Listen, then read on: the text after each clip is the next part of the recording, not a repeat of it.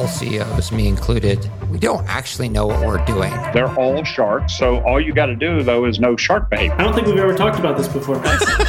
we can capture all of the wallet share. First place you start is with the product. That's just the first nut.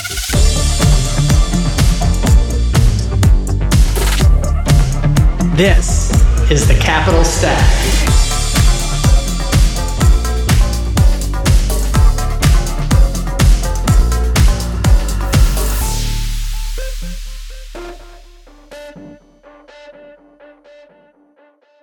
Hey, everybody, this is David Paul, the host of the Capital Stack podcast, where we talk to founders, operators, and investors about all things value creation in startups.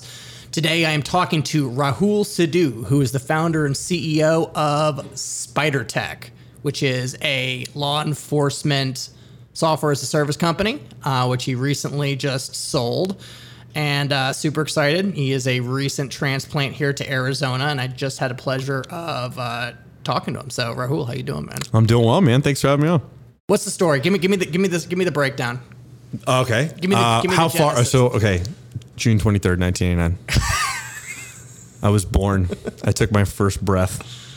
Um, no, I look. I, I've got public safety in my background and technology in my background for quite some time. Um, the company itself started in 2015. I'll, I'll, talk about that. Basically, the idea here is that we wanted to bring this level of automated customer service to the public safety world for anyone who calls 911, for example.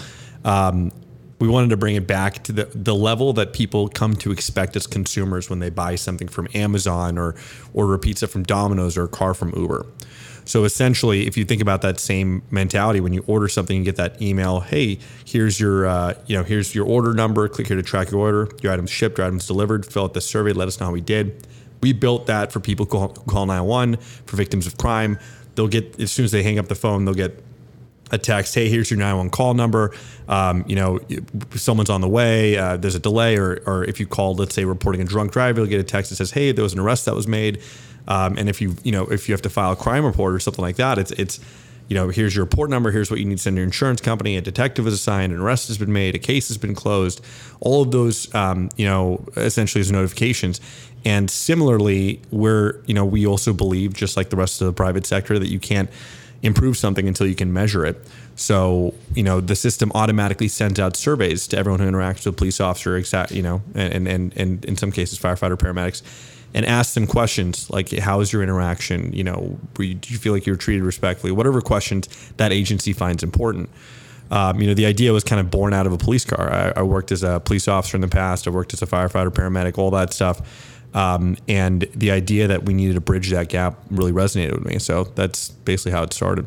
Wow. So how did you how did you go from you know public servant, civil servant, being Captain America, yes. to a to a technology executive? Um, yeah. Look, uh, on the technology side, I was always like a little bit of a hacker growing up. Um, you know, I, I I started building my first video game with a friend of mine when I was in eighth grade, and um, you know, I remember my parents were really mad how much time I was spending on the computer and I had to show them that we were interviewed by PC Gamer, which is a magazine that they like allowed me to subscribe to back then. I was I finally got that ep, like that that magazine, and I'm like, look, I love PC this, Gamer. Yeah, yeah, this, this was way back in the day, but um, I was like, yeah, look, I you know. Uh, this is a legitimate thing I'm doing, and so then they just let me have it. You know, they're like, "All right, spend as much time on the computer as you want." For the most part, um, I had a little startup in high school that paid my way through college in the digital currency space before Bitcoin, and then um, you know, worked on some apps here and there, like, you know, when in public safety, even when I was a paramedic, I worked on an app that allowed paramedics to send EKGs directly from the field to the hospital um, to cut down on the amount of time it takes to treat someone who's having a heart attack. And, uh, and so it was easy for me to kind of bridge the gap and then eventually marry tech and public safety. From a CEO standpoint, like running the business, that was a learn it as you go you know, process for sure. There's no like CEO school. I will say though, the closest there is to that, um, I was able to do. I was very fortunate. Our first investor, TechStars, um, is a you know it's a large one of the largest tech accelerators. Like Y Combinator and TechStars are typically the two biggest ones, and um, they put on a very good three month program in New York in 2015, um, and they still do these programs around the country, where they just they introduced us to so many people. Like, I mean, they're like, oh, here's the CEO of the Huffington Post after Arianna. Here's the, um, you know, like here's, oh, it was just, it was investors and operators and all of that for three months. You'd meet so many people. I had to hire an assistant just for like that period of time to, to book all these meetings. And that was a drink from the fire hose version of how to become a CEO. And the rest of it, I just had to make mistakes to get there. Wow. So, yeah. So you're working as a civil servant and then you make the jump into entrepreneurship. You get accepted to an accelerator. So did you know anything about like B2B SaaS and like building a sales organization? I mean, I'm sure you were the kind of the main sales guy at that point. Yeah, I mean, you know, I didn't have any formal sales training. I, I do think that the best CEOs in the world are inherently good salesmen, and actually it, to a level where I don't just mean it like they're charismatic. I mean like they generally understand the methodology of completing a sale, uh, qualifying, like you know all the all the actual things that matter. Um, and you know, for me, I kind of I, I read about it and I learned it and I applied it to as many things as I could.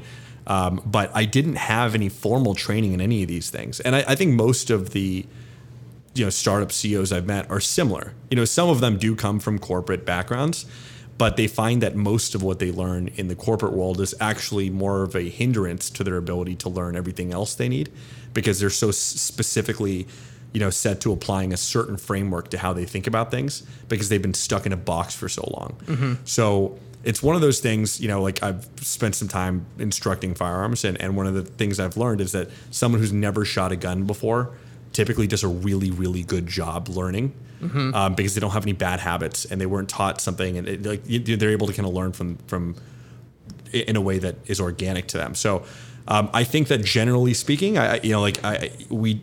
I didn't have, you know, I, I feel like fortunate that I didn't have bad habits from other places. The jobs I've always had, um, as a, you know, uh, on the paramedic side as a police officer, have taught me things that I think are vital. How to manage stress, you know, how to be a leader in life and death situations. Um, you know, some aspects of game theory that's just far more critical. I mean, these little things taught me, I think, aspects of, of operating as a startup in a high stress environment that I wouldn't have gotten from the corporate world or getting an MBA or any of these things. So I'm, I'm, I'm, I'm happy and grateful for my background. And even if I had to catch up on some of these other things, it, you know, it worked out. So where did this level love for civil service come from? You're just an adrenaline junkie, aren't you? No, I mean, I mean, I, the older I get, the less I feel that way. But I, I will say, um, it's it, you know, it's a family thing. Uh, my my grandfather was a uh, uh, a general in the Indian Army, and um, you know, he was Cool. You know, my my family comes from public service. I, I've I've got.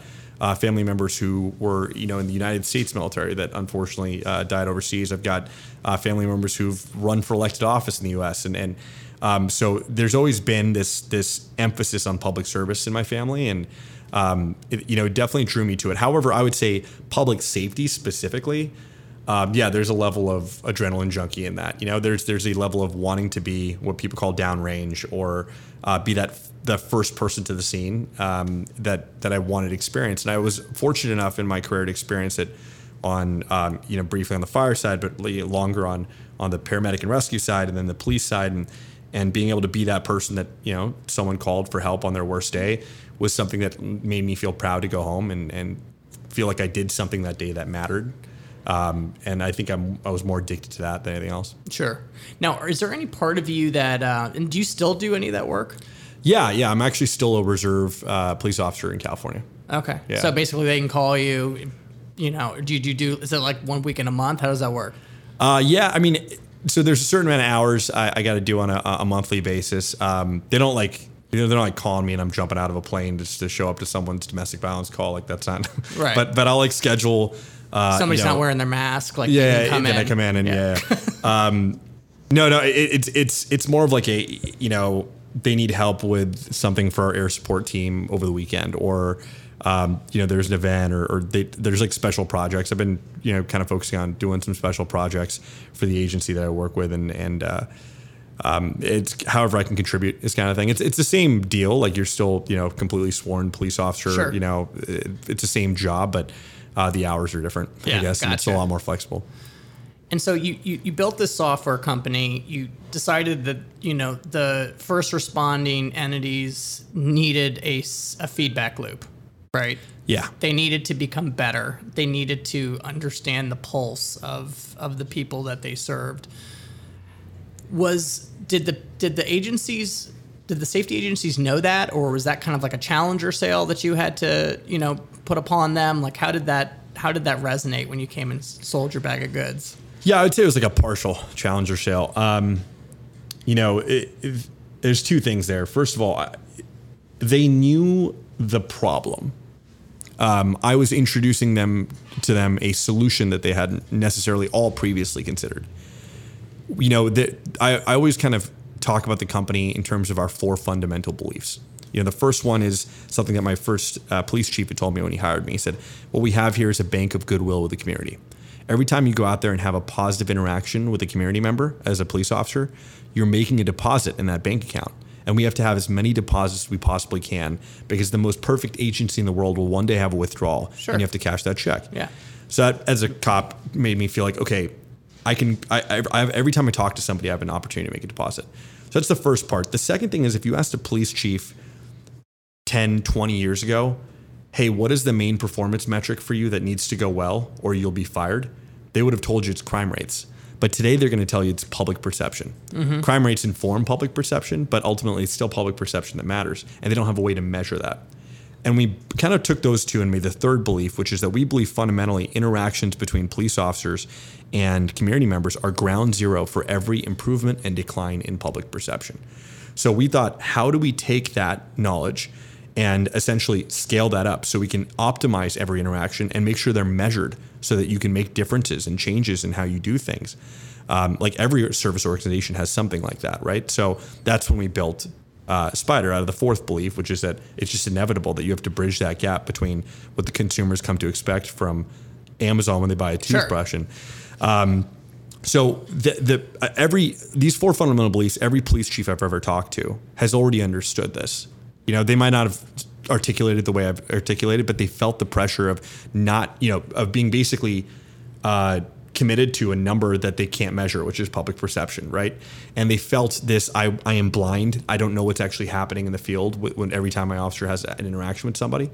Um, so we sold them that feeling. We sold them that I was blind and I can see, and that resonated with them there was always a concern: are, we too early? Um, and and there was like a little bit of are we too early because we have to integrate we have to bring cloud, you know, to, to policing, and we were just on the forefront of bringing cloud to, to policing. There's other companies in the space that were doing it at the same time in terms of just like showing them they don't have to host everything on premise.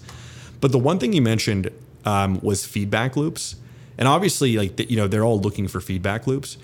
But one thing we actually created that they weren't looking for, that we didn't even think about at the time until we saw the effect it had on our customers, is that we were creating dopamine loops. Ooh, okay. So the same way that people are pulling up their Instagrams every day to see how many likes they got and they're refreshing the page and they're just hooked to this idea of dopamine, we wanted and we found that officers would be hooked to the idea of getting those positive survey responses. They would constantly look for I just had a bunch of positive interactions. I wonder if any of those people left me a good, you know, Right. survey response. And when we started quantifying these metrics, in in a world where uh, cops are told to do less like of the proactive stuff, you know, pull people over less, et cetera, the liability is too high. Um, they're trying to find other metrics to show that they're out there being good cops versus just being productive and proactive. Right. So that created like this, like they're chasing a score, they're chasing points, Yeah, they're you can put a chasing scorecard up. Exactly, in a way that's benefiting the community. Just go out there and don't be an asshole. Be nice Right. and and you'll score you'll get points here and then culturally that changes how agencies work you know it changes how these officers are out there doing their job every day and i think um, that's probably one of the most important impacts i think we've had on the industry That's incredible. Just a side little sidebar that actually, you know, no one probably knew is that these guys actually are competitive and Right. and want to be they want to be kept accountable right yeah in, in a good way. yeah no of course i mean they, they want to be able to show that they're they're going out there and doing the right thing Because they're field service people at the end of the day, and Mm-hmm. you know, like there's not, you know, the, the, probably the only thing they're hearing is when something goes bad, yeah right? And you know, someone calling and complaining, and like Yeah. that's not they never get any positive feedback. Right, and uh, it, like the positive feedback is very rare. It's usually in the form of some sweet old lady bringing cupcakes to the station. Sure. it happens every once in a while, and uh, if you know the idea is let's turn that into as many times a day as possible. You know, if you bring up that wellness, that morale within the agency, it, it adequately reflects how they go out there and treat other people. So it's important. Cool. And then, so how did you find budget? How did you think about pricing in, in, in, in a in an you know an agency that has a fixed budget? You know, you're taking money from somewhere else. How did Sure. you think about all that? Well, I would say you know there's there's definitely a dividing line, the 2020 dividing line that everyone's probably you know talking about when it comes to budget and pricing. It was a little bit more impactful for us because there's a political element in policing with 2020 that might not have been the case for other industries. But pre The 2020, defeat the fund the police kind of uh, initiative. Well, yeah, but also like you know, police reform as an overall topic and the importance that elected officials were putting into making things happen for police reform because this fits squarely in that in that category. Um, but before that, we really focused on efficiency gains and showing an, like essentially a at least a 10x ROI on uh, agencies who are trying to who are you know purchasing SPIDR Tech. Every message we sent, for example, had a direct impact on their where they were sa- uh, saving money and time. So I'll give you an example. One of the many messages that the platform sends is what we called a delayed arrival message. That's when the system is, uh, uh, you know, kind of indicated that an officer has not marked themselves on scene for some set amount of time. Let's say 20 minutes, a, a reasonable amount of time for, you know, um, you're waiting for someone to come take a report for your cold vehicle burglary, right? And um, it'll automatically send a text says, "Hey, we apologize for delay." Let's say a hit and run. Actually, that's a better example. You're, you're waiting on the side of the road. We apologize for delay. You know, officers are en route. They're just high priority calls. Blah blah blah. Um, if you're no longer you know, here, click here. Number one, in a lot of cities in America, uh, I'll use Sacramento as an example. One of our customers, they have to the, the protocol there is if it's if it takes too long for an officer to show up, they have to the dispatcher has to pick up the phone, call that person, apologize, say, hey, we you know we're, we're working on it. Um, now they don't have to do that anymore. So now you're saving X amount of dispatcher time. In, in Tucson, uh, Arizona, for example, we're saving seventy thousand dollars a year just right there on that one thing. Wow. Um, and then Did you realize you're going to have that much impact on on financials? that was the point. Yeah, I mean, we, we every message we sent, we had to go. Every time we decided we're going to build this, we had to kind of work backwards and how much will this save. I mean, that's part of the pricing exercise and the market validation exercise. But um, it, that was part of it. The other part of it is is I can't tell you how many times I've, as a police officer, driven across the city to get to a hit and run, only to find out that that person who called never waited. They're gone. Right. Right. So you give them an ability to go like, I'm gone. Now you just added you know 15 minutes to my response time if I or gave me 15 minutes to my response time back for the next call I'm going to go to. Sure. Because that's a compounding problem with response times. Sure. You know what I mean? Um, so you know it, it's it's definitely something where if you add all these things up they they save money and then you start throwing liability into the mix where it's it's one of those things you know are we we, I mean how many lawsuits are we avoiding when we're noticing that there's this one particular officer is constantly getting bad reviews and we're able to intervene on that person before a a major complaint comes in you know these are all things that are a little bit like different in terms of how you manage that ROI but we wanted to make sure we're 10x at least on efficiency after 2020 that changed because now folks were going out there and looking for ways to make that positive perception change, right? Right. Um, and ultimately, I think the people who decide what the budget is are the same elected officials that are going out there and promising change in, in the police space and being able to say, hey, we're going to make the cops more accountable and transparent, but also in a way that like makes sense, you know, it's practical, um, was a big win for every city council. So we don't typically struggle at that city council level. Um, and I think chiefs know this. They know it's going to be easier to buy SPIDR Tech than like, you know, bulletproof vests, which are more necessary you know, for an officer's job, unfortunately, but they know it's an easier sale when they ask for the money. Absolutely. Um, and you raised money. Yeah. Okay, what yeah, raised a few rounds. Um, you know, it was interesting. Uh, we raised our pre-seed round in 2015 uh, with like Winklevoss Capital and, and a few other folks, uh, like right off the bat. And uh, we didn't have a product yet. We didn't have any paying customers. It was just kind of a story. Rose, raised about a million dollars, um, and then we I, we were spending about. I, I had to pivot more than halfway into that burn uh, to something a little bit more specific to what we're doing today. Uh, but when we did, we had kind of an early market fit. We had you know paying customers coming on board. We were shortening government sales cycles, which was a big thing for venture capital in 2016, 2017, when they were just not wanting to do gov tech because they're so afraid of the sales cycles. That's changed now.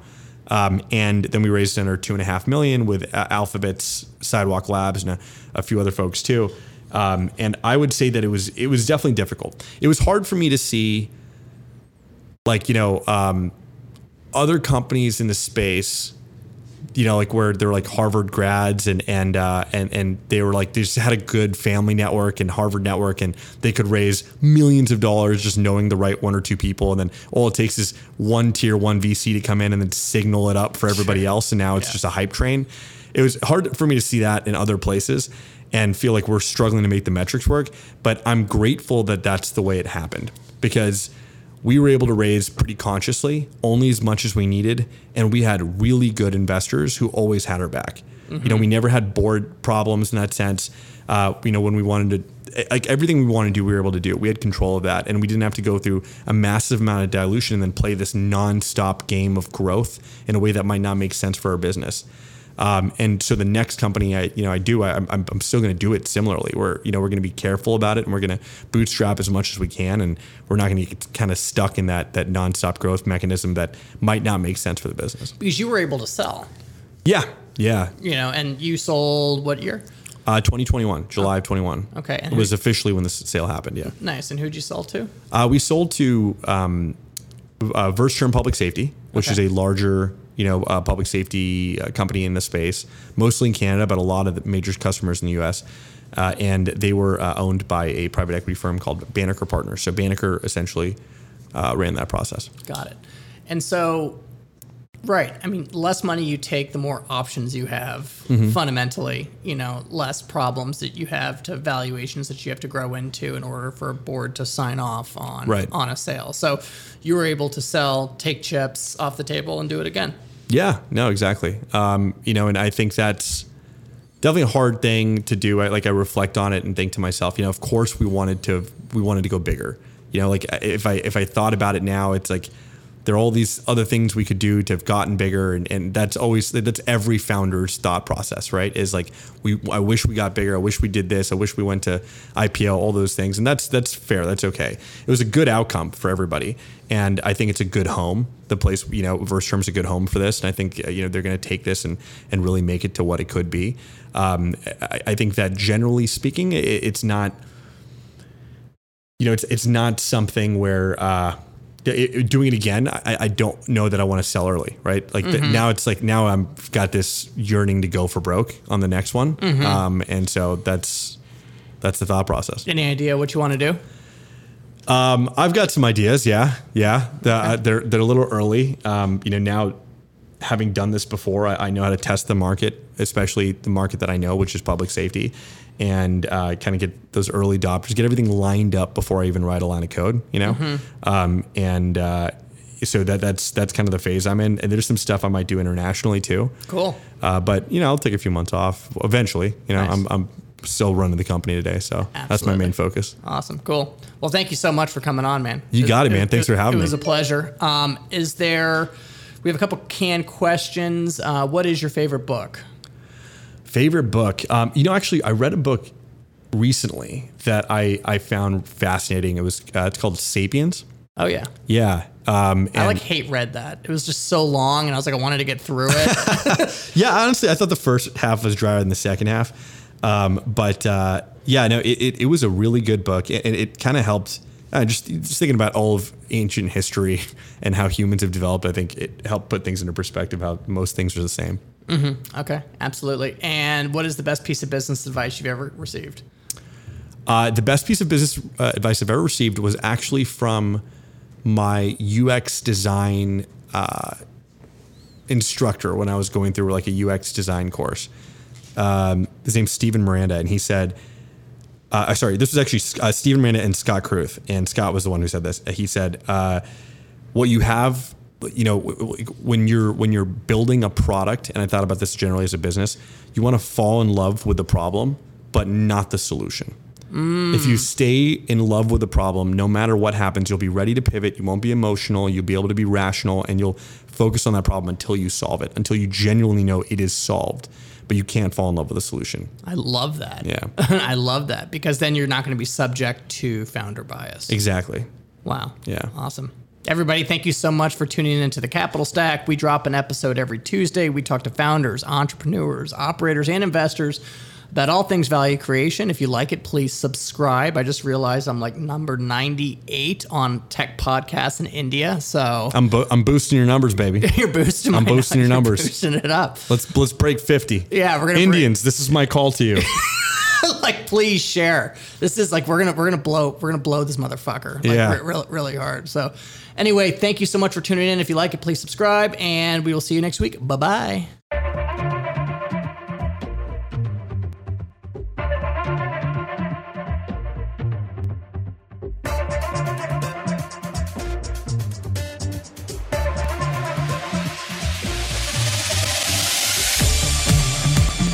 Thank you for tuning in to the Capital Stack Podcast. Make sure to share this with someone you know that can benefit from this content.